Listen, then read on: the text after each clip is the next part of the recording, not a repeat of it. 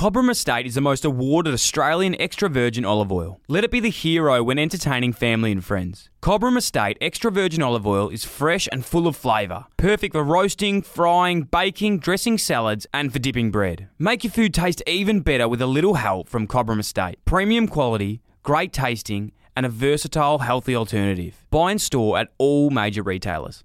If there's one thing I know about, it's clangers. Unfortunately, I was always biting off more than I could chew, thinking it's on when it's definitely not, ripping that 45, giving it a crack, and often it was an absolute disaster. The good news is, if your local club has had a recent clanger or challenge, then you can win up to $15,000 through the AAMI Clangers for Good competition. In 100 words or less, tell us how AAMI can help your club bounce back from a recent challenge. Enter now at aami.com.au forward slash clangers for good. That's aami.com.au forward slash clangers for good. T's and C's apply.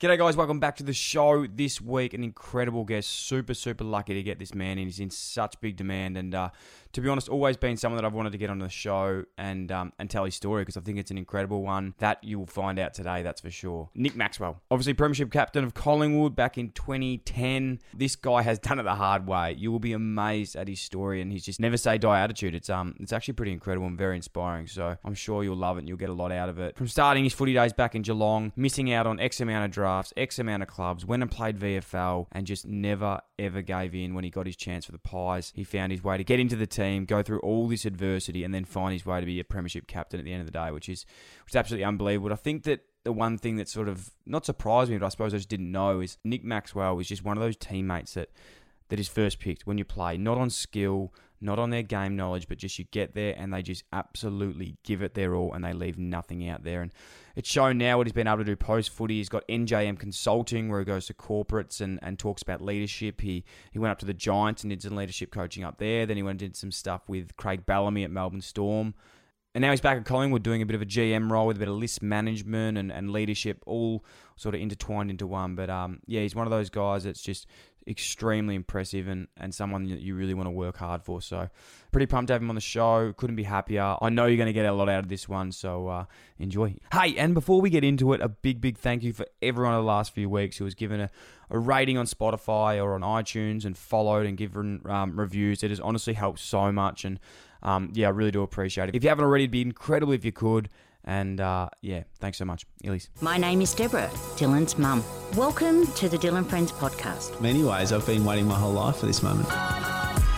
Tears. Tease, tease, Strength. I'm like, I run. She's like, everyone runs. I'm like, but does everyone go to the Olympics? They're sitting there meditating, going, oh my God, I think I'm meditating. How good is this? I'm meditating. It's like, I had a Wu Tang call. I was like, yo, Dylan, thanks for getting us in. Love it. It's knuckle puck time. Yeah. It's like, it's like Don't forget to subscribe and leave a review.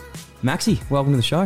Thanks for having me, mate. Mate, it's um, it's an honour to have you on. It's a privilege. It's been a long time in the making. You're a very busy man, doing plenty at the Pies. Um, we touched base late last year, and finally get uh, time for a chat. It's good to be here. Yeah, we've got uh, some new coaches and some new staff, mate. So it's been uh, pretty hectic. But um, throw in all the all the COVID stuff with people missing here and there, and then you got to do step in for them. But uh, it's good to be here and have a chat. Mate, it's um, I actually do run clubs on in the mornings at uh, the Holden Centre. Yep. And I see the boys coming. I saw my old coach there, Brendon Bolton, the other day. Yes. And um, I, it's fair to say I picked up the pace a little bit just to show him, just to show him that I was moving very well. Once, uh, once Just I in case, passed still him. got it, or just in case, still got it. You know, Yeah. just call up. You know what well, happens with these COVID things these days. and there's mid-season drafts and all that sort of stuff now. Yeah. So uh, I'll keep it in mind. Yeah, please do. Um, actually, don't. No, really, seriously, don't. How's it all going down there? Because you have had so much change. Like, there's been crazy change. Like when you think about Collingwood, it's Eddie McGuire, it's you know Nathan Buckley, all these types of people. Yeah. You've got a whole new sort of coaching um, staff, new president. I can't keep up. Yep. Did- is it New president, yeah, president? Jeff Browne's Yep. come in. Yep. So um, obviously that's sort of the top end with the board, but probably for us it's more the day to day. So Craig McRae and Bolts and Lepper, um, and then we've got a range of other coaches coming in. So you would have spent some time with uh, my old mate Josh Fraser, uh, Neville Jetta, and then um, yeah, some other sort of performance staff, Jared Wade and a few others. So it's been a lot, and I guess for us because we've had a big list turnover over two years, uh, it's just meant there's a lot to do. Um, and but everyone's gelling really well, and we're trying to work out what it all looks like for us moving forward. So that'll take time, but um, we've got a really good group, and they're all hard workers. So, so yeah, it's, it's exciting. I was just thinking about it then. I hadn't thought about this prior, but like people like yourself um, and, and Josh Fraser. Yep. And Josh Fraser, I've worked with him for you know a long time. He was my coach at um, in the VFL when I was playing down at Preston City Oval. and and to this day, honestly, I say this is one of my favourite coaches I've ever had. I think he was like the most relatable person. Yep. I think it's really easy for senior coaches to, well, you know what it's like. A lot of senior coaches are these incredible players that become senior coaches, and I think from those positions sometimes it's really hard to relate to the whole squad of forty four. Yeah. Where Josh Fraser, um, and I've said this before, like the relatability that he had of being the number one pick, the top of his game, had some downfalls. He's just he knows exactly where you're at at that time, and he's able to you know repay that on the field as well. Yeah, and he's also, I think, in that role, that his head of development role is so important at every club, in particular ours at the moment, because we've had, I think we've got some half the list is under 22 or something along those lines. So um, we need someone who can actually bring all the stuff we need from a professional standpoint, but at the same time be able to relate to them all. And and you need balance within your footy department. So you need someone to crack the whip when you need the whip cracked. You need someone to put your arm around them, and, and everyone hasn't got every string to the bow. So if you, as long as you've got balance throughout it all, then you'll be okay. And he's obviously going to be a huge part of that. And and your role at the moment, because last year or the year before, you're doing some leadership stuff with with the boys, but now you're looking after the department with Graham Wright. Yeah, so I'm sort of, um, I guess he's he's two IC, so um, GM of footy ops and performance. So basically, just work across uh, almost everything apart from recruiting. Um, so obviously, Wright is the best in the business at that, and uh, has done it for a long time. So uh, I'm fortunate to be learning from from someone like him, and um, at the same time, being across a lot of different elements of of the uh, footy department gives me a great understanding of what's going on, and um, just try and solve problems like just little things that come up here and there, and make sure that we they're acted on really quickly. obviously you've got your consulting business as well. You, you do some stuff with, with leadership and businesses too. But is that where you always saw this transition come? And I, I know we'll get into the story today, but to get to be you know the head of a footy department is that was that the goal? Uh, I knew it was never going to be coaching. Yeah. Um, I, I sort of, to be honest, I love playing the game, but I never loved it enough to be a coach. I think being a coach, like we'll go home from a game, uh, I'll sit on the couch and have a beer or red wine and, and relax, and they go and cut vision for ten hours, and so it's just I don't love it that much for that. Um, so I guess from my perspective, I, I always loved the game, wanted to stay in it. Um, at some capacity, but I didn't know what that looked like, uh, and I guess knowing um, I didn't want to be a coach, but understand the influence you can have in a football department, still in an administrative role. Um, that was sort of something that appealed to me, and um, I still don't know if that's the end game. Um, but again, it's it's something I'm enjoying for now. Well, I think it's so transferable. That's one thing I've learnt with with footy players, especially you know good ones like yourself that have incredible leadership. Like those skills of playing on field and then going into business, it actually is very similar. Yeah, it's funny because even um, with different people I work with, I say, all right, well, do you do presentations? They go, oh, yeah, all the time, like to clients and all that stuff. I was like, oh, yeah, is that the first time you've done it? Oh, it is, but I, I sort of went through and, and wrote it all. I was like, yeah, but is it the first time you presented it? Well, yeah. Thought, well, why wouldn't you get people in the room who can give you feedback on it? Because you don't know what you're doing. You might have your hands in your pocket. You might be. uh, I was speaking to someone about it, and he goes, "Oh, the old professor that used to have back in the chalkboard days, he had the chalk, and he'd get nervous when he's talking, and he'd start going like this with the chalk." And they couldn't, they couldn't stop. Like all they could see was that and laugh at that, and they couldn't concentrate on what was going on. So, um, the intricacies of your body language when you're doing a presentation. If am I turning my back and looking at that instead of when I should be looking at you and taking the time to pause and reading your body language. So, even now after COVID, there's so many elements of it because we're used to presenting on on screens, Yeah. so we're not used to actually having to do it in person again. So, there's sort of a, a lot of levels to it, and some companies do it really well um, by by sort of giving that advice. But you got to spend the money, invest in your people to want to do it, and um, even little things like that where I'm used to presenting in front of groups because I've had to do it for a long, long time. Um, as you say, that's transferable. Yeah, well, you've got a wealth of knowledge, and I'm very keen to unpack it today. What I'd love to do, um, and it's a little bit weird on this show, call me strange, but we'd love to start at the start, and we'd like to talk about your journey, like growing up, where'd you grow up, what were you like as a kid, um, and, and getting into your junior days of footy. Yep. Um, grew up in Geelong, Yep. and uh, I was there till about uh, in Newtown till about age of ten, and we moved out to um, Wallington, just near Ocean Grove, so on about five and a half acres. Uh, just my brother loved his motorbikes. I would love kicking the footy and playing sport, um, and then got a younger sister as well. So we are keen to get out of out of town, have a bit more land. Um, and for me, I was just sport obsessed, just loved it. Um, but it's funny because I was only really sport and, uh, football and cricket. So I know a lot of people play basketball and soccer and all these things, but I was just footy in winter and cricket in summer. I just loved it. Um, so I guess for me, uh, anyone who grew up in Geelong, uh, you're never seen as someone who's going to make it in the in the AFL if you're not part of the Falcon system. So the first opportunity for that came uh, in the under 15s. Um, I went down as a 14 year old, so I was an underage. Uh, went through the like 100 odd and 90, 80, so they cut it down and got cut. Uh, got invited back the next year as a top age and got cut. Uh, as a 16 year old for under 18s, got cut. uh, so it wasn't looking real good. Um, but I probably had a bit of a turning point at 16 in that um, it's different now, obviously, with social media, with the amount every single game's televised, um, the access to all the footy shows. Back then, you didn't have any of that. And so I baked for Hawthorn. So I live in Ocean Grove and they're at Waverley. So I didn't get to go and see them all that often. Um, loved when we did go, but they weren't real to me. So my heroes were sort of more the senior guys at St Joey's Footy Club. So we'd go, you play under 15s, hang around, watch the 18s, and you spend the whole Saturday at the, at the uh, local footy club. And because those guys, they, they became my heroes. They were the guys I looked up to, and um, they asked me to start training with them when I was 16.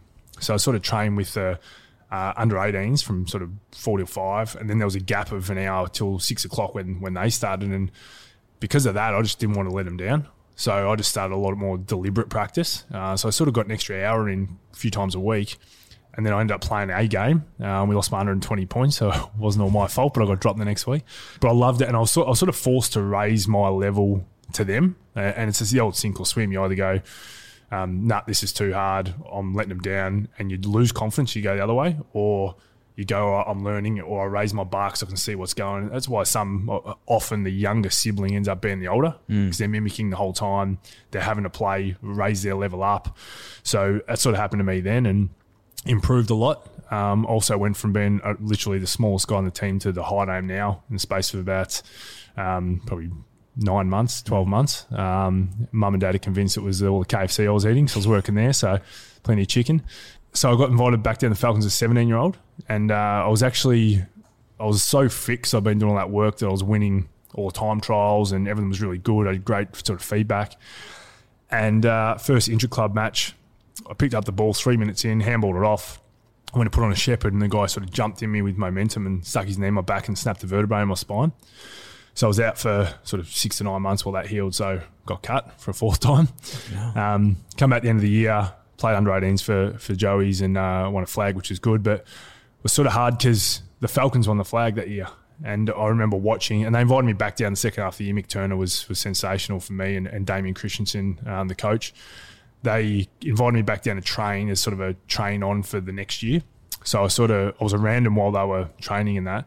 But a lot of those guys who early in the year I was competing with and, and often beating were premiership players on the MCG. And I was sort of like, oh, I just feel like I'm close, like I can get there. So fifth time they invited me down as a top age under 18 and um, managed to play every game. Uh, we had a pretty good team. We had Hodge, Ablett, Bartel, Brent Moloney, Matt McGuire, um, Tim Boyle, Tom Davidson, Luke Molan, Joel Reynolds, Tim Boyle, but 12 guys, something end up on AFL list. And um, amongst them, I end up winning best player in finals uh, against those, with those sort of names. So all of a sudden, those sort of clubs interested, which hadn't happened before. So you're getting all the interviews, they come to your house and interview. I didn't know at the time, but school principals and all that sort of stuff, they were interviewing about me. Um, they couldn't go through social media because we didn't have that then. it's all changed. What would they have seen if they? Oh, not much, mate. I'm, I'm pretty vanilla. yeah, so draft came and went and missed out, but I had eight clubs ring the next morning. Um, want to train for a rookie this position, so sort of sat down with with Mick Turner and Damien Christensen, and we worked through the list. And in the end, we thought Port Adelaide would be the the best option for me.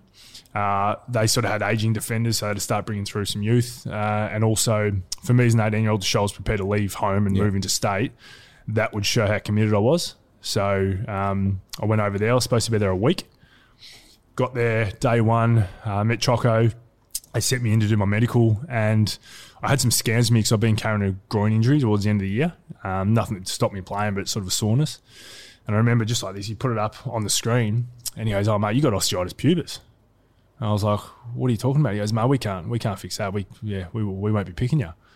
And I was like, "Hang on, I've just gone like the highest of high. I've walked in, I'm looking around, I'm all AFL players, and so what do you mean? I've got this injury you can't treat. I've, I've just been training." And I remember they sort of the footy manager and Choco and the doc sort of had a, a meeting just like this in the table in front of me. I was just sort of sitting there, and Choco fought pretty hard, um, but ultimately, yeah, the decision was to, that we can't pick you. So I said, listen, I'm supposed to be here a week. You've already booked me flights and everything.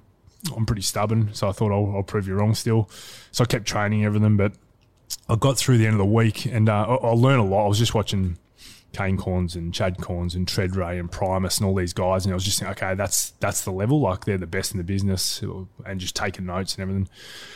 Got to the Saturday and I was actually due to go to schoolies on the Monday with uh, four of my mates. We put in a thousand bucks each to go down the Lorne to hire a house. And because I'd missed out on that, I was like, I've, I've got to find out what other options are there. So I rang Hawthorn because I knew Hodgie had OP real bad and he was pick one. So I thought they they're not worried about it. And they were one of the eight clubs. So they said, yeah, sure, come down. So I went down there, stayed at Hodgie's uncle's house actually, and uh, I trained for a few weeks with them and got to the day before the rookie draft and they called me in and sat me down and said, look, there's four of you, but there's only two spots. So in order, John Baird's number one, Nick Stone's number two, you're number three, and Michael Georgiades number four. So the Kangaroos have a pick before us, and we think they might nab John Baird. If that happens, we'll get Stone and you. So I was like, okay. So left there like pretty confident. They didn't know what's going to happen at the top of the draft, rookie draft. Uh, sorry, um, yeah, rookie draft. So Kangaroos pick John Baird, Hawks pick Nick Stone, and then pick Georgiades. So with the next pick, so I was sort of like, oh, and I only found out um, probably six years ago. Uh, I walked in a lift and ran into recruiting manager, sort of had a chat about it, and he said, yeah, there was a last second decision made because he'd played for for Box Hill, which is Hawthorn's reserves, and you were injured and you'd only been on tape, and um, yeah, we we flipped it at the end. So it was sort of a bit of a sliding doors moment. So um, for me, because I hadn't been part of that Falcons, I knew my brother's a builder, my dad was a builder by trade. I can't even hang a picture frame, so I knew that that wasn't my future. Um, so I worked pretty hard at school and got into a double degree at Ballarat. So I moved down there uh, to do that, and I wanted to play the highest level of footy I could. So I was playing VFL for North Ballarat and had one of the best years of my life. Like it's just such good people um, and good club to be around. A lot of young guys, so there was obviously a, a social element to it and being get out and that. But I also loved that I was doing my uni, but then I was um, working at the Complete Garden, doing like selling pots and fountains and that. Yeah. I was working at the Lakeview Hotel at nights, pouring pots and, and booking uh, units and that in the hotel. And I was doing yard duty for year eight kids at Ballarat and Clarendon College a couple of days a week. So you sort of everything was on me. Like I had to be responsible for everything and um, and sort of be the one that got myself up and got myself organised. And I loved that that I had to rely on myself. So I got to the end of the year and um, I managed to win the sort of best first year player things. I got a bit of attention, and um, Geelong rang up and Stephen Wells and said, "Want to come train with us?" So I headed down there to train with them and went through for about a month. Got to uh, day before the rookie draft, and Bomber called me into his office and we sat down and he said, "We're not going to draft you, we're not going to rookie you." And I just sort of heart heart broke right in front of him, and he just said, "Oh, we want you to play on our top up list," um, which obviously you got say 44 in your AFL list, 22 play AFL, rest play VFL. There's always injuries, so your top up list tops it up. So effectively, though, if all their defenders were available, I'll be playing back at St Joey's. And um, I said, mate, I appreciate the offer, but I'm already playing for North Ballarat, like playing every week. I've got uni up there. I've got jobs. Like, why would I come here and, and hope that I'm going to play? He said, well, obviously, skinny kid at that stage, we can build, build you up. You'll be in our weights programs. You'll be right under our nose, all that sort of thing. All our coaches will be here. So um, he sort of made the case, and I said, "Look, I appreciate it, but I've I've got a good thing up there." I gave him my word that if I didn't get picked up, that I was going back, and um, and he said, "Well." I've, I've offered it to you. There's probably not many other options to you because there was no one else getting picked sort of after that age mm. um, until sort of the Barlows and Podsiadlys a couple of years later. So I shook his hand and left and thought that was it. So I was pretty gutted. Uh, and this is about, let's say, five days before Christmas. So I got home and um, I actually rang up Ricky Barham, who's in Sydney, who was one of the other ones that were interested, and I said, mate, give me a chance. I'll pay my own way. I'm just I was that desperate, and uh, and he said, mate, we've we've got to go with New South Wales kids for our rookie list, so I'd love to have you. But um, and obviously he's his best mate's Mickey Turner, so he'd, he'd pushed pretty hard for me. Um, and I said, yeah, right, I understand. And um, I thought, all right, we'll go back to Ballarat and go again. So um, the next day, so one of the clubs that had issues with their salary cap, so everything got pushed back. It was like literally four or five days before Christmas that we um, that this had happened. And mum was dropping me in to catch up with my mates from school for a beer, for Christmas beer. I got a text message from a mate and said, "Well done the draft." I sort of like, "How's this?" And I read it out to mum, and she pulled across three lanes of traffic and almost killed us. And going, "Ring him, ring him." I rang him up and said, "Mate, what's that about?" And uh, he goes, "Oh, Collingwood picture." I was like, "No, I haven't spoken to Colin for 15, 16 months," which was the truth. And uh, he goes, "Oh, it's on the computer screens before all the stuff was live." and, and uh, I said, um, "No, no, it must have been a projection thing, but no, I'd, I'd, know by now." And anyway, I hung up and I had four voicemail messages. I'm like, what the hell's going on here? And first one is Noel Judkins, recruiting officer from Collingwood. I want to welcome the club. And I'm like, my mates have got a few hours head start on me. They've grabbed some bloke in a pub and they're stitching me up, having a laugh, and I deleted it. when the next one, said, oh, I was Mick Malthouse in the Collingwood Footy Club. When I woke from the club, I'm like, yeah, bullshit, and I deleted that too. I went to the third one, and it was Peter Lenton, my player manager, who had signed with the year before, and he was screaming like, "You fucking beauty, how good's this?" and screaming down the phone. And I was like, maybe this is real because your mates would know who that was. And fourth one was was Bucks, who was the captain of the club. So that's how I found out I got there. So it was, um, yeah, a bit of a journey to get there, and I was a uh, a, a one year contract for eighteen grand before tax. So I, I worked at Telstra every Thursday from eight till six, just because you you couldn't live off it. Um, and probably the thing that gave me the opportunity to go from a rookie list to making it. A lot of it has to do with, I mean, uh, Gavin Brown and uh, Terry Danaher were great, and Brad Gotch are sort of assistant coaches. I didn't have a lot to do with Mick in the first year. But at Williamstown, that was Collins Reserves, and I had Troy West, Sam Cranage, Brad Lloyd, Craig Smoker, Josh Marnie, um, Adrian Fletcher. We had, we had like elite Williamstown people, um, and those guys just welcomed us with open arms, and they taught us like we were their own, like like that was their job. And um, we won a flag that year. We won both flags, we won the first and the second, and that sort of gave me enough to get another one year contract and sort of debuted halfway through that year. So, um, yeah, I'm, I'm always going to remember how important they were in my development and the opportunities they gave me. Fuck, there's there's one thing that's really evident in that story that that I just kept like counting them. I was like, fuck, you're training with the seniors at St Joey's, you're having all these setbacks. You go to Port Adelaide, you say like, you know, I'm ta- not taking no for an answer. You offer to go to Sydney, do all these things. That drive, it. I hope you understand that's not normal because a lot of lot of players and you know, including myself, have been in those situations, and and you want these things, but to actually put yourself out of your comfort zone and drive and push. In your story, I'm assuming it's always been a part of you, or do you think that someone in your life has actually impacted that drive and, and probably actually helped you saying, "Hey, Maxie, go and do this, go and do this," or was it actually just you? What's I, I know because you don't know, you don't know what you know, don't Yeah. know. But um, I remember mum and dad got interviewed once. There was a, a reporter came out home and was sort of asking when we were going through our success, um, successful times when we were competing for flags, and they asked her the same question. And she goes, well, "We were like, how's he still doing this? Like, surely you give up type thing." So I, I don't know. All, all I know was I wanted it. Um, but at the same time, plenty of people want it, and there's sliding doors moments here or there. Like there's that many guys who are way better players than me that maybe the door slid the wrong way and they got an injury at the wrong time when they were about to debut. Like there was a lot of things had to line up for me. So even for me to debut, um, Tarkyn Lockyer had to do his ACL to open up a spot on the list. And Tarks, funnily enough, was like my mentor in the first couple of years. He'd have me over to, to his family dinner and that sort of thing. So you need you need things to go right. And there's there would be, and we'll never know who they were, but there'll be hundreds of players that could have made it or should have made it, but didn't because of that moment. So that's when you talk to young guys now, you just go, be ready. Like you don't know what's going to happen, but always expect that you could be the next one up. Um, and I think the other one is, I reckon there's probably, I don't know, between 80 and 100 players that I went through with. Uh, and, and out of all the guys that didn't make it, which obviously, so 80 or 90 that got delisted or whatever. In that did- period, In yeah. that period, through my whole career. There's only two I could put my hand on my heart that did absolutely everything they possibly could and just weren't good enough. And I won't name names or anything like that, but there's if you get in the door, you're 98% like talented enough to make it. Yeah. You don't miss on talent anymore. Like there's so few players get the opportunity that you don't miss on talent. They know you're good enough in talent. It's all on you. It's either you're not prepared to understand that the guy sitting across me, even though he's my teammate, he's got the job that I want. So I actually have to go out there with the combative attitude to go, it's you or me. Mm.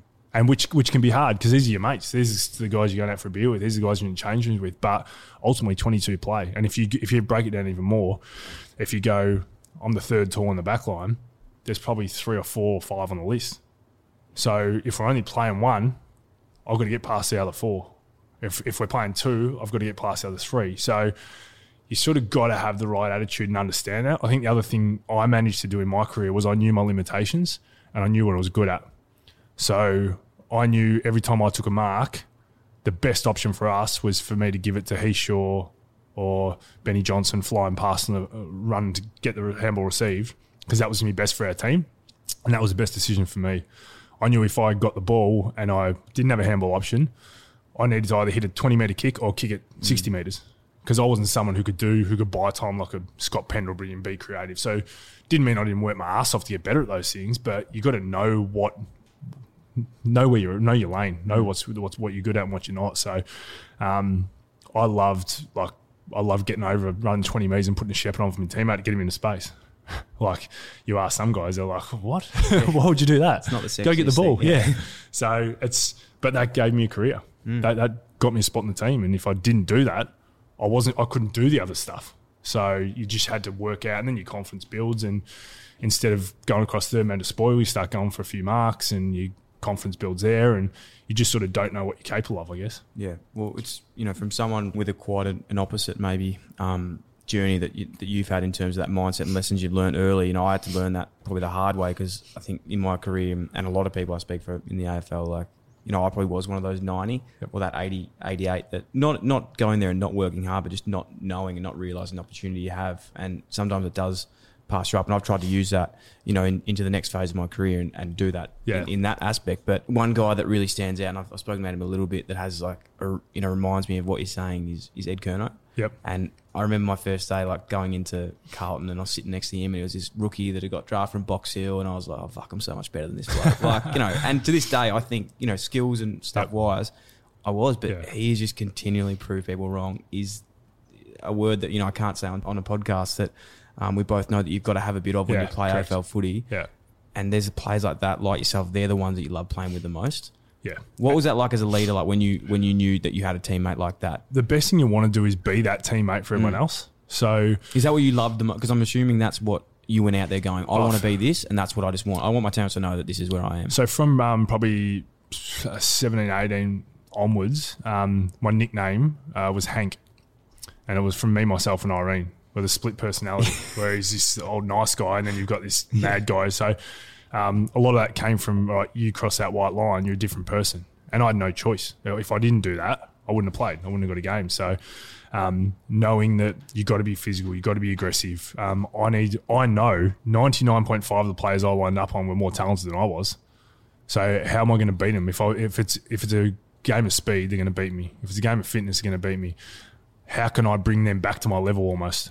So I've got to try and prevent them. So that was the way I sort of approached it. All right, and, and also outside of all that, I did the work. So people would go, "Geez, good was Bu- Buddy?" Like played on played on Buddy one day. Um, kicked, kicked eight on me, but it was. Um, Hag was Buddy, mate. Buddy's unbelievable. Um, but he was also unbelievable. Be not just because he was quick and strong and and talented. He was unbelievable because he knew that when Hodgie swung out on his left foot, he was going to put it out to space for him, and he wouldn't have to break stride. He knew that Mitchell could go left or right. Wanted to kick it twenty to twenty five, so he had to hit up. Uh, he knew that Cyril could on left foot could come out on his left, but he could also hook it back the other way, which not many could. He knew that Ruffy came out and he's pretty up and down when he's trying to hit his target. So all right, I've got to lead at him all those things he knew, but I knew, I studied all that. I studied that for every opposition. So I was watching every tape. I was watching as much as I could because I needed to. I needed every single little half a percent to get there. And I guess the bottom line around it always, how far are you prepared to go? Would be the question I'd ask. No matter what it is, if it's sport, if it's a degree, if it's whatever it is, um, are you prepared to give up that 18th birthday party because you need that extra night of sleep to prepare for a game? Are you prepared to go home at 10 o'clock instead of staying out till 3? So, all the little sacrifices you've got to make, and there's thousands of them. Are you prepared to do them? If you are, you'll probably get rewarded. Like in life, you will. In, in sport, it's a bit harder because there is an element of talent and timing and all that. But yeah, that's sort of, I guess, how far you're prepared to go, how bad you want it. I love that. I really do love that. 2003, um, you when, when you come into the team, when do you know that AFL footy's for you? And I know that in your mindset, you've already, you know, you already feel like you belong there. But when was there a point where you're like, no, I, I'm really confident now? I reckon end of 2009, when I was, I'd, I'd had a year as captain and I was all Australian. That's when I thought, all right, now I'm, now I can, now it'll be on my terms when I finish, Yeah. type thing. But up until then, I was still like, I could get the ass anytime. Hmm. So I never felt comfortable. And end of 2008, uh, I got given a, a couple of roles. I broke my wrist in start of, a uh, I think it was the last game in 2008 uh, against Sydney, I was playing on Ryan O'Keefe, who was a who was a centre forward who basically played midfield, just went everywhere, and um, I managed to play okay against him in that game, but they just sort of strapped it up on you, keep going. Um, and the next week we played Adelaide at the old football park, and they were like red hot favourites. And I was asked to go in on in the midfield, which I'd never done, or since I was fifteen, and tag Scott Thompson, who was like dominant on like, most possessions ever or something, or close to it that year. Um, and I managed to cut him out and kicked a couple of goals, and we won the game. And then we lost, um, I think the next week to St Kilda or something. Um, and I had a similar role. I think it was on, might have been on Brendon Goddard or someone, but it was a similar role, wherever it was. And I remember my review saying to Mick, I always just wanted to be a good team player. And after those couple of games where I got a bit of a taste of, I guess, being a little bit better than what I had been, that's when I went, no, I'm not satisfied being a good team man. I want to be a good team man, but I want to be better than that. So that's what you're going to see from me, and that's what you should expect. And yeah, I suppose that next year as an All Australian was something that was reward for that. Yeah, it's huge. Yeah, I, I can still really fondly remember that year, and probably when I was most like loving footy, getting into it, the pies. As much as I hated hated Collingwood, it was it was hard not to respect what, what you guys are doing. I'd love to talk about the handover of the captaincy. You know, how did it transpire? What was Yep. the words? Was there a vote? Bucks finished 2007, but he did the the number five handover. Yes. Yeah, which was something that um, he were actually on a plane to Vegas. Me and him and Josh Fraser and uh, I think Ryan Lonie was on it too. And he just sat down next to me and goes, um, "I want you to wear number five. Right. So this was he wanted you to wear it when you weren't even captain. Yeah, Yeah. true. Yeah. So um, I was like, "What? Why? Like you're obviously superstar of the game, and I'm 22nd picked." And uh, he just said, "I respect the way you go about it, and sort of I love your journey and all that type of thing." And um, I was sort of like, I, "Yeah, it's it should be bigger than me. Like the number should be going to someone who's going to be a, a superstar type thing." And anyway, he goes, "Have a think about it." And um, one thing he said was, he goes, if you don't want it, I'm going to speak to either Scotty Pendlebury or Daisy Thomas about it. I was like, oh, I don't want one of those pricks getting it. I was, um, I actually thought like those two are going to be absolute superstars. Um, I sort of, I, I don't want them to have that pressure. Yeah. Like I'd rather they go about their own journey a little bit, not not be faced with a comparison. Whereas I'm never ever going to get compared to him. So I sort of thought, okay, that's one in that column. Um, and then the other one in that column was he'd helped me a lot, Bucks Adlock, in terms of my career and journey, that sort of thing as well. And I spoke to mum and dad about it, and they said, well, if that's what he wants, like you, you owe him the respect to to take it on. And so I sort of yeah came back and took it on and um, played that 2008 year under Burnsy, and, and that was part of. I was one of the. There was a few of us in the leadership group who were supporting him, and it wasn't until the next year. I, I never had leadership aspirations. Like I've captained one team in my life, so I'd never done it before. So I didn't even know what was what I should be doing or anything. So um, I was as surprised as anyone when I was named captain uh, in 2009. But I, I guess for me, the thing that worried me, I was like, um, I'm, I, I was only like there was something like 25 blokes older than me on the list. And I was like, Jesus, how am I? How am I supposed to tell them or guide them? Like they've got more life experience, they're better players and that type of thing. And I just kept coming back to. I remember catching up with Mick at one stage near his house, had a coffee, and he goes, "Mate, we picked you to be you and no one else. We didn't pick what we hope you're going to be. We picked who you are." And that gave me confidence. Go, okay, I've I've sort of I've just got to be me. I'm just going to do it my way. And what actually helped me was because I didn't know anything any better, was I just did what I thought was right. So, um, and the way I think is right is I don't have all the answers. Um, I, I'm someone who wants to ask, what do you think? What other situations are there uh, that we could go through? Um, how do we manage this? Whatever it is. Um, but I had Benny Johnson and Heater and Dids and Swanee and those guys who are the Rat Pack. They were just as important to um, our leadership as I was. And I say that because I, wasn't out with them, but they knew who was and they knew how to help those guys and they knew how to have a good time. Um, they knew how to balance me out so that sometimes we probably had to have more of a good time or we had to have a bit more says from the players group rather than from being told from the coaches group. So um, that was that were just as important for me as as Pendles and guys who were I guess more like me.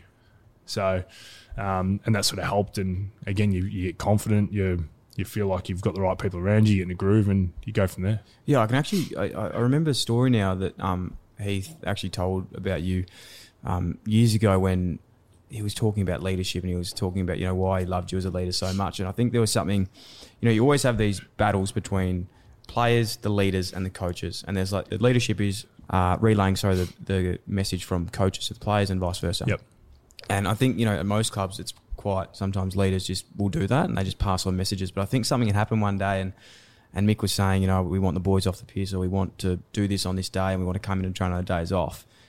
And you just said no, we're not doing it because you'd spoke to the boys, you Yeah. spoke to some of the players, and it got the message being like, we can't do it. This is Yeah. what we need to do. Uh, I think it's um, it's like any type of management. Like if you want to be a dictatorship, you're never gonna. You, you can have success, but you're never gonna get the most out of the people underneath you. And that was Mick's strength. Was um, he would he would rip shreds off me in front of the whole group because he knew that that was a trigger for me to go. I'll show you. Don't tell me I'm not good enough, and I'll do it. If he did that to someone else, he'd lose them.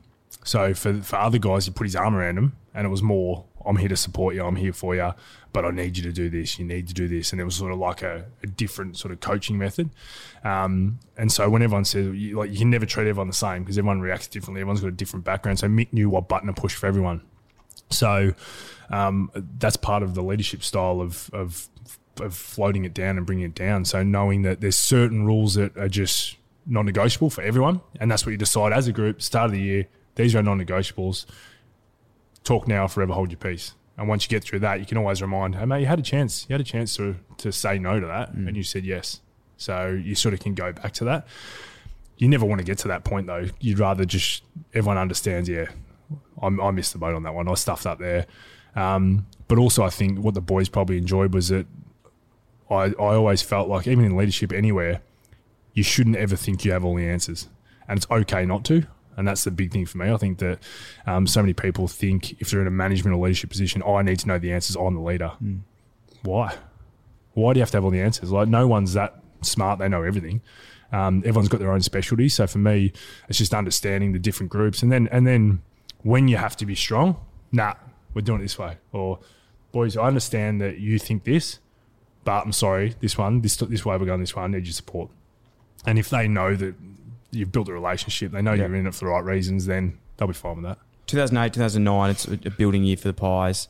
What do you think, or where do you think a lot of that belief came from? And, you know, it's well documented, a lot of these training camps that you were the pioneer, you know, Collingwood pioneer of going on, whether it was Arizona and Utah and all these places. Um, do you think that played a massive role in it? Do you think um, the training standards played a massive role in it? Like, what, what do you think got you to that ultimately got you to the grand final in 2010? I think it was a bit of everything, to be honest. I think um, we had we had seven rookies in the premiership team, which is pretty unheard of for, for that many rookies at, at that stage in particular. So we had a lot of guys who were willing to get their hands dirty so the stars could shine, so to speak. And, and I think you need that balance. You, you need.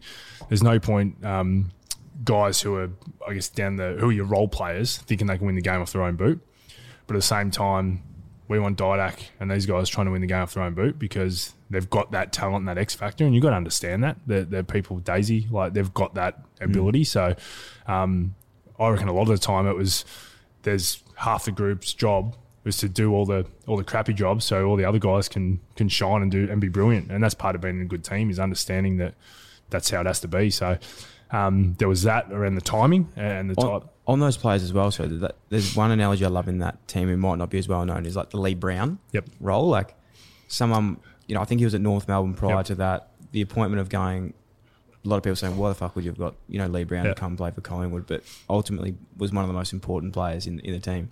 was funny because he um I was at the Moonee Valley races on a Friday night. Uh, I think it was the night before the grand final. It might have been the AFL grand final, and I was trying to recruit him to St Joey's to my local club. yeah, he ends up being my premiership teammate not long later. So um, So was was he delisted from North or was he just finished I up? don't know. I don't know if he delisted Yeah, or or- whatever it was. Yeah. Yeah, but um, yeah, I was like, oh I'm got to get down to Joey's. Like, you'll be perfect. You know, and uh, I was, I was talk, chatting to him about it, and in the end, he ends up coming to Collingwood. So um, yeah, and, and again, it's it's been able to fill those gaps. Like Bally obviously just Yeah. had a ripper grand final the the, the year before off fifty percent game time, and um, just needed a refresh. Um, Jolly obviously wanted to, wanted to come home. The other part that like as much as you talk about how good the team is, out just outs like that you talk about the twenty two, but we had um, Josh Fraser, um, Leon Davis, who missed the second one, Tarkyn Lockyer, Shane O'Brien, um, Paul Medhurst.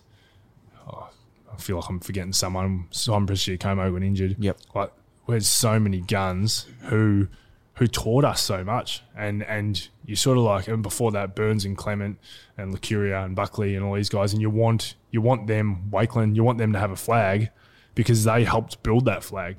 Like they helped to teach all us what we knew, and it's the sliding doors of like Jimmy Clement would have been captain of that team, but he ended up retiring earlier because he had some um, for, for some family issues and, and moved back to Perth. So a guy like that who was my sort of footy mentor who taught me so much, it's a sliding endorsing again. So um, you, you need you need the timing to be right as well, and the timing was almost wrong because we almost lost the grand final. So we yeah we had to come back and do it the next week. What was the memories of that first one? Um, obviously the drawn grand final. It was it was a massive. I just I was actually at that game and Yeah. I can still remember it so clear to this day. What was your thoughts on the game? Um, I've heard a lot of people say now that you know that was probably really lucky that it was drawn because you know if another five minutes and St Kilda probably looked like they had the, the runs on the board. Yeah. We used to get one vote in the best and fairest if you played your role, just played your role. So nothing special, just played your role. Two is obviously better than that, three, etc. Um, I think we had five guys get a vote on that day. So normally, if five guys get a vote to play their role, 17 haven't, you lose by 10 goals. So again, we got real lucky that um, we had enough. Probably those five actually helped helped enough. But I remember talking to um, on the Monday. Mick went through the footage of the review and that sort of thing, and he said um, what we did, we just kept bombing it into Fisher and um, Gwilt and all those guys, and they just kept picking it off. Like it was just bad ball moving going forward. And um, he goes at the end of the meeting, Nick, and from you and I said, yeah, there's one thing. I know that a lot of guys are really disappointed with how they played on Saturday. And grand finals, sometimes you never get a chance to make amends. Sometimes five years later, 10 years later, you might. So we got a chance in five days' time. I promise you, if you come out and play your role and do your job, what happened on Saturday will never be remembered. No one ever goes, oh, who were the 17 who didn't play well? They go, who were the, I think it was 18 or 19 who got votes the next week. So you're a premiership player because just put that aside. Like it didn't work, we didn't play well. Just come out and play your role this week. So um, the other one was when we, after the game finished, we were out in the grounds. And everyone thought we were out in the ground because they were um, debating whether we should play extra time. And uh, and obviously I was, I hated the fact that we had to come back and do it again, which ended up being all right. Um, but uh, it was actually because the the rooms flooded with sewage. So the actual players' room, so hundred thousand people going to the toilet, and they they flooded, and, and the rooms were all flooded. So we were sitting out there while they worked out where to put the two teams. So they ended up putting us on the other side of the ground. But there was four players from each team who got picked for drug testing, of which I was one, and that's all set up, all official, and has to be in the rooms they're in for the reasons, like the official uh, element of it. So we'd go down to those rooms, um, and I was it was a hot day. I was that cooked, um, like the f- the disappointment of feeling like I let everyone down, like I was captain. We we were favourites to win. We are in front. We didn't win, so it's my fault. What, what am I going to do? How am I going to get us out of this? And up took me about an hour and forty minutes to wee my ninety mils. Every time I tried to wee, it was just they go, we can't use that because I was just so dehydrated. Yeah. So um, finally, I was last to leave. I walked out. All I had was my car keys. So I was still in full playing kit. I walked out in the ground. I was just looking around. It's dark, but there's like cleaners cleaning up. And I just thought, how the hell are we going to come back and do it again? I drove back to um, the Holden Centre and I parked my car and I walked through. I had this little altitude room and the treadmill, and I just heard they're like they're running on the on the treadmill. And I thought I, I can't even get a step ahead of me. Who the hell's running on the treadmill? And I opened the door and it was Tarkyn Lockyer and Tyson Goldsack, who were two emergencies for the game because Presty had pulled out injured the day before, and they were laughing and like sort of chatting to each other. And I thought, holy shit! Like these two guys just had like the ultimate disappointment. Like you're the next man to come in, so close to playing, door shut, grand final, the doors ajar again. And they're like, all of a sudden, they can win a flag. They can come and be part of a grand final, of which Goldie ended up doing it. I thought, shit, it's not opportunity lost. It's opportunity postponed. Like, and we started talking about it's half time, that type of thing. So they helped change my mindset that it's not over. It's just postponed a bit. Fuck. what happened uh, the next week? What happened the next like? Do you, do you remember going into round two, feeling feeling what you're feeling? Because I think I was, you Yeah. know, we, we were chatting about this before, but as an onlooker in that game, without knowing anything you just said, I remember being at the game and looking at St Kilda, and they sort of came together and they were talking to each other, and I remember the pies being, you know, sort of depleted on the ground, laying separately. Yep. And in my head, I was like, "Fuck, I reckon St Kilda might have Yeah. this." Like they just feel like they're a bit bit closer together Yeah. um, but without knowing, you know, what, what had sort of transpired in, in that guess- week about. Yeah, I just thought once we got through the recovery part and we learned what we needed to do, I just thought um, there's no way we can have that many guys play that badly again. Yeah. And And, Pen- was- was, really sick? Yeah, he had been. Well, he tells us he was. Yeah, yeah, okay, yeah. it's a part of the So, story. yeah, because Yeah. he's the only bad game he's ever played. So, um, no, he had been. He lost a few kilos that week, but again, he's sort of the one. He's not remembered as had a had a well below average game by his standards in a grand final. It was Norm Smith medalist. Yeah. So again, he's sort of one of those ones. So, um, but yeah, we we just they had the experience of playing grand final. where a lot of guys didn't handle it, and lucky enough to come back the next week. I always love like those moments, and I'm sure you you understand exactly what I'm talking about. But there's those moments that aren't often on TV. They might have been behind the play, might have been offside running and covering someone's man. Have you gone back and reviewed that game, or did something stand out to you in that game where you were like, "Fuck, that that's just unbelievable"? Like I, I really remember like a smother or something tough. Oh, well, Heater obviously talks about his mother um, more than anyone. He sends us videos on it all the time. Um, so I won't talk about that. Well, probably not specifically because I think after the first week when we did get a few goals up and we thought like half time we probably should have been four or five going in, four or five up.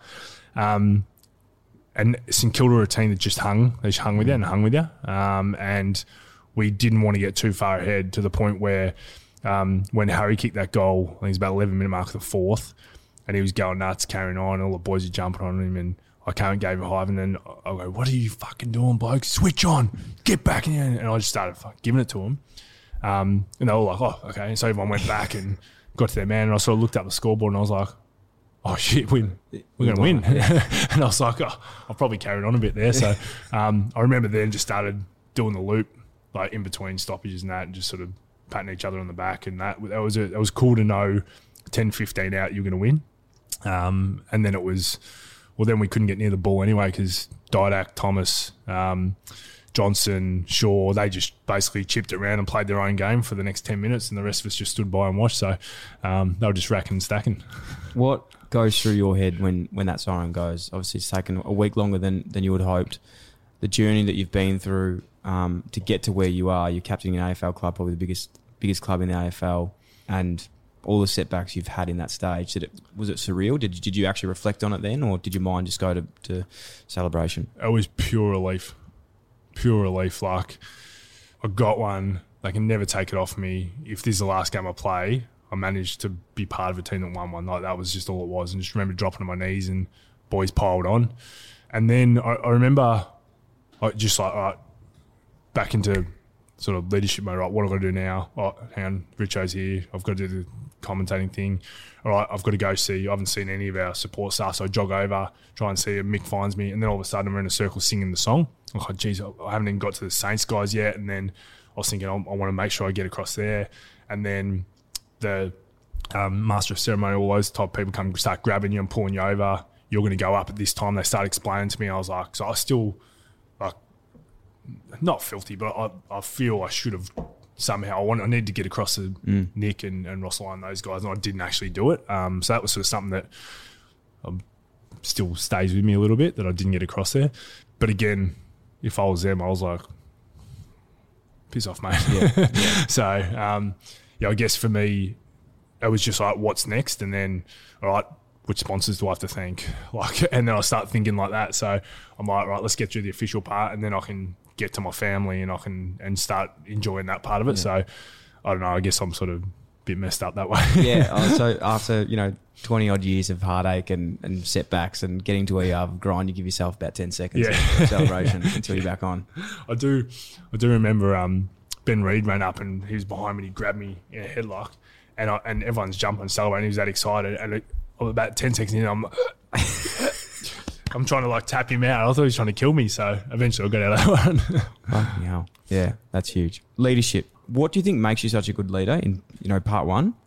And part two, who do you think in your journey has been the biggest influence on you as a leader, or someone you've you've learnt the most from? And it might even be you know not what to do, might be like what not to do as well. was probably if, if I flip it the other way and start with Yeah. with that is that um, my mum I, I learned empathy and like caring for others and charity and that with my dad I learned like ridiculous work ethic um, the treatment of his staff in his own business um, we'd get home after a 10 hour day and still find time to kick the footy or play cricket or whatever with me so the commitment to, to that to his family. Um, Jared Fitzgerald at North Ballarat was all it was people first. So he's how are you going? Are you eating the right foods? How how's work? How's uni? All right, let's look at your tape. So it was always person before job. Um, Mick Malthouse spoke about like the individual, what buttons do you press and how do you sort of develop them. Um, Craig Bellamy and um, he's just got ridiculous work ethic. Um, he's someone who he doesn't think he knows it all, despite the fact he's arguably one of the greatest coaches in all of sport in Australia. Quick sort of story on him. He oh, so I spent the six years with the Storm, and in my halfway through my first year there, so I've gone into NRL, have no idea about the game. Um, you feel like an, an intruder, even though they make you feel so welcome, and we'd lost two games in a row. I remember confronting him and saying, "Oh, mate, I've I- I've been thinking about something. I want to say it, but I feel I feel like it's not my real job to say it." But he goes, "Well, spit it out." She's okay, so I'm, I'm even more nervous now. And um, I said, "Mate, the last two weeks, um, the player that's been voted our best player, players player, is Ryan Hinchcliffe." He's like, "Yeah, uh, yeah." So he's come off the bench both times, but when he came on, we were down 14 0 and 16 0. So he's in great form. At Smithy's, I think it was Smithy's 300th at that stage. He's his best mate. I was like, why wouldn't we start him if he's in the best form? Like we need to start well this week and get the confidence going. Um, and he's Smithy's best mate, so that's even more mean even more to him. Like think about that, and he just sort of paused, and it felt like two minutes, but it was probably five seconds, and he goes, "You're bloody right. You're bloody right. Good on you for saying something." And walked away, and I've got. and it was again so for him you got a guy who doesn't know the game who is here to do a leadership role not selection or anything like that he could have said piss off mate like what are you doing i'm the coach let me look Yeah. after it but he's like considered okay and he sort of takes it on board so he doesn't know he doesn't have all the answers so again it's another another form of leadership so i think you just go through um, all the different layers of who you meet in in life. All, all the, so even like so you you talk about yourself about I probably didn't commit to my footy as much as I could have, and I might have some regret there, but I'm not going to make the same mistake again mm. in in the next phase of what life looks like. So it's learning a lesson of what's happened. So straight away, that's teaching people, and that's the type of leadership. So I think everyone's on a different journey, and you don't want to be one size fits all. So even in moments put your hand up and go, I didn't get that right. I missed that one. I should have done that. And even now, I go back and there's regrets. Like we're having beers and sort of stuff all the time with teammates and ex teammates, and I missed on that one. Like I just talked about not getting to Nick Riewoldt. So it's okay to make mistakes and put your hand up and say you made mistakes, but also don't make them because you're pig headed or because you didn't listen to people around you or just because you, you know what I mean? Like make them for the right reasons. So um, I guess it's a strange answer, but it's probably there's so many facets to it. You can't just go, this is leadership. And leadership was Alan Toovey locking away the best small forward every week and us not having to worry about that role. So that was leadership. He knew that was his his job wasn't to get across third man up every time or to get tons of the ball or whatever it is. That was his job. That was leadership by doing your job better than anyone else. So no one would say Twos was a leader outside of me just saying it. So you just got to think of the different elements to it. And, what do you look back now, thinking about your own game and your own style of leadership? Do you think, fuck, that was that was something I was most proud of? I'm probably most proud of, yes, that, but it's more because of the relationships I built around it. Yeah. So um, I was at Jarrod Blair's wedding two weeks ago. So the fact that he still feels I had enough of an influence on him as a friend and as a teammate that he still wants me to be part of that special day for him. So um, having ex teammates or ex staff call and just for advice. we talk a lot about this, and it's something that I, I look back and I've nearly learnt the biggest lesson from was being liked versus being respected. Yep. And I think that's something that's really evident in what you're saying there was you might not have gone out with, with Jarrod Blair every week and, and got on the beers, but when shit hit the fan and he needed help, he, you go to someone you respect over someone you like because you Yeah. want honesty. Yeah, I, I'd like to think so, and, and I think I don't think you have to be exclusive in either column. I think that you waver between them both. So, um, one of the proudest moments is Swanee had me sent off back in his uh, off the field team of Yeah. team of his career, Yeah, uh, which surprised the hell out of a lot of people. so, I was on the on field one too, so I was rats. But, um, but for me, it was I had, I had to pick my times because I couldn't I couldn't be someone who was a big drinker at, at certain stages because I couldn't bounce back from it. I wasn't good enough, whereas others might have been able to. So, um, but I made sure I had a good time when I could have a good time. So, um, I, I think the other one is the people you surround yourself with is so crucial. Yeah. Like that's just, and I was even having a conversation with someone today about it. Is that there's someone I'm questioning who the reasons why they're hanging around them. I go, mate, you can make your own decisions, but all I'm telling you is I've I've read this book before, and for me, all my all my mates at home um, from Geelong that I went to school with are still my best mates in the world, and so um, I would I could have had a great game on a Friday night, and I'll get to my phone, and one of them will have a video up there of the kick that I missed that went in the opposition for a goal, and they'll be taking the piss out of me. So bring you back to earth straight away. Um, but also those same guys knew we didn't have a buck stay at the races once because they knew I would have got harassed. So instead, we'd always get a bus where we'd go to just pubs out in the country for one hour at each one and move on to the next one. And that was because they were trying to look after me and do the right thing by me and make sure that, that I was still part of it and I could still be a part of it. So um, surrounding yourself with the right people is crucial. Yeah, obviously Pendle's now one of one of the greats of, of the modern era and incredible captain. I think it came out today saying that it, it's going to be his last year as captain this year. Yep. Putting the pressure on you now, can you give us who you think will be the captaining the Pies in, in the future? Well, we've got three vice captains we've gone with um, Taylor Adams, Jeremy Howe, and uh, Darcy Moore, and, and all of them very different, um, but all bring different things. So I think um, I'm not even. They're obviously the leaders. They're, they're, the, they're the ones at the front of the, of the line, but there's even some other guys coming through that I think are more than capable. So um, it's pretty exciting for the group we've got um, to have a lot of different guys, but ultimately it'll probably one of those three. Uh, just a bit of strength on their strengths because I feel like they're all different type of leaders, aren't they? Yeah, Howie's probably more the um, and not a knock on any three of them. Howie's a more relatable um, relationships. Yep. Off field, have a beer with you, but on field, train hard. Tay's a little bit more serious. Um, he doesn't he- think he is, but he's He's, you know, he's scary. He's- I, he I can know be scary. very well. He, the, like he's one of the best blokes. And then you get on field and he is a scary man. and, and again, he makes those around him walk taller because Mm. of that. Because he's gonna he's gonna stick up for his mate harder than anyone. So, um, and and Darcy's probably the um, a couple of years younger, and he's sort of uh, got a bit more uh, understanding, sort of um, of some of those younger guys.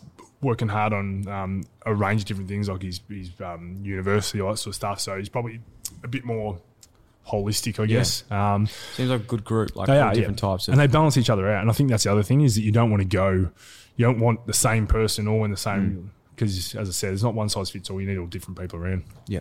Um, towards the end of your career, as you said, you cooked, you uh, transition out um, seemingly from an outside perspective pretty well. What was you know your memories and, and experience from first year sort of out of the game? I know you said you worked with the Storm with some leadership stuff. Was there anything else you were doing? Yeah, I worked at um, TPF as a business development role. So um, I was lucky I had uh, Rob who, who sort of set me up. I did a bit of part time the year before, so did some BD role with them. Um, and then I was doing uh, SEN and uh, Channel 7 on weekends and the Storm. And then out, out of the first year, the Giants sort of came and, and uh, caught up with Leon and went through um, a plan with him and ended up doing their leadership stuff for two years as well. So I was doing them and the Storm and then all the commentary and, uh, and then eventually sort of Collingwood came calling to come back and yeah, we have been there ever since. What was it like at the Giants? What's your experience and, and memories from up there? Yeah, I loved it. It was um, they were just great, great young group. Um, I, I thought I sort of felt I, I'd never really spent much time in Sydney, but the sparsity, the sparsity of Sydney sort of hurt a bit because you could have guys living three hours away from each other. So it's sort of like, how do we get a, how do we get a beer? How do we get a meal? Sort of like once you come to the club. So, um, and then the other thing was sliding doors. Um, lost the. You know, let me just think of what it was. It was the 2016. yeah, it was the Bulldogs game Yeah, by was- under a goal, and they lost Ruffy, but we lost Wardy who, early on, who was like the heart and soul of the whole team. Um, so that was pretty shattering. Uh, and then the next year, we lost to Richmond in the prelim final. I think it was as well. Yep. Um, when when Dill got got knocked Yeah, out yeah. early in the first when he was or late in the first when he was dominating. So again, there was a couple of sliding doors moments for for the team, and you got to be at the right place at the right time. You need some luck. Mm. So um, I was sort of a bit disappointed to leave then because I felt like on a bit of a journey and, and weren't far away. But sometimes you can't choose the timing. to finish up, um, we spoke about it earlier and talking about you want to be that player that people love playing with, and I think it's as we've you know covered it a lot today, but that's really um, you know evident in your story that you were one of those players. If I played with you, I'd just go, "Fuck, I hope Maxi thinks that you know he can back me and he wants to go to war with me." You know, captaining teams, working with AFL clubs. Can you give us a couple players that you've worked with where you go, "Yeah, I, I love this bloke. Like he's like me." I think I think there's tons of them, and if I if I name any teammates, they'll um they'll lose their shit with me because I didn't because I missed on someone else. But um, so I might say other opposition players. Opposition Um, players, yeah, for sure. Obviously Hodgie. Um, so I, I played a bit of Falcons with him, but Yep. loves just and also you love playing against those blokes because they're so combative and. Um, I remember playing against Glenn Archer a couple of times. I'm thinking, geez, I would love to play with him because he just made those around him stand tall let, let me go the other way as well and, and look at the Storm. I, I look at guys at the Storm and think um, Jesse Bromwich, who's who's the captain now, and um, he was a guy who he just come charging out with that ball, knowing he's running into 400 kilos of in three blokes who are going to smash him, but he'd put it down, get up, and go again. And Dale Finucane was similar with that. Um, Cameron Smith, just for his his calm nature and the way he controlled the game, Yeah. he was someone who I just yeah obviously admired and loved watching him play. So, um, but then you also also like like the brilliant part. So you get the brilliance of guys like Didak and Thomas and Swan who could just do things that you're like, leadership in another way, isn't yeah, it? it's- and it's just it was just lovely. It was just I just love seeing him do it, and you just start giggling yourself when you you go, I could I could have a thousand shots of that, and I would have done that, and would do it in one.